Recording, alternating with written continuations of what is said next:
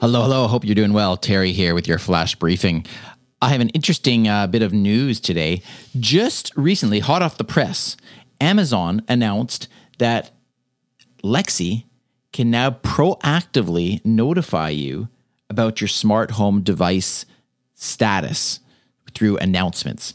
So, what does this mean? And I have to say this up front. It is not entirely clear as to whether or not this is available in Canada at this point. This is just announced now that developers can start to develop these features into their experiences.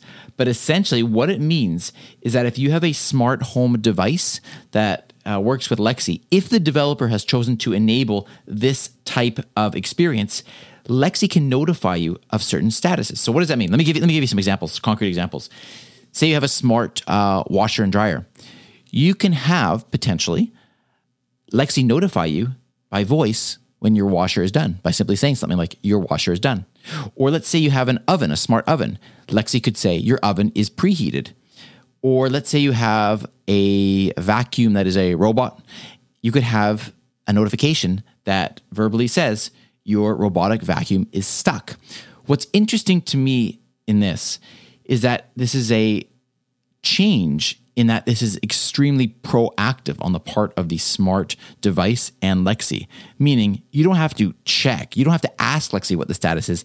Lexi volunteers that information proactively and keeps you notified. Now, of course, you're going to have to opt into this type of notification if you wanted, but I think it's very interesting. So, where are we at today with this? This has now been announced that developers can start to implement this, um, and we're going to have to see how this uh, comes down.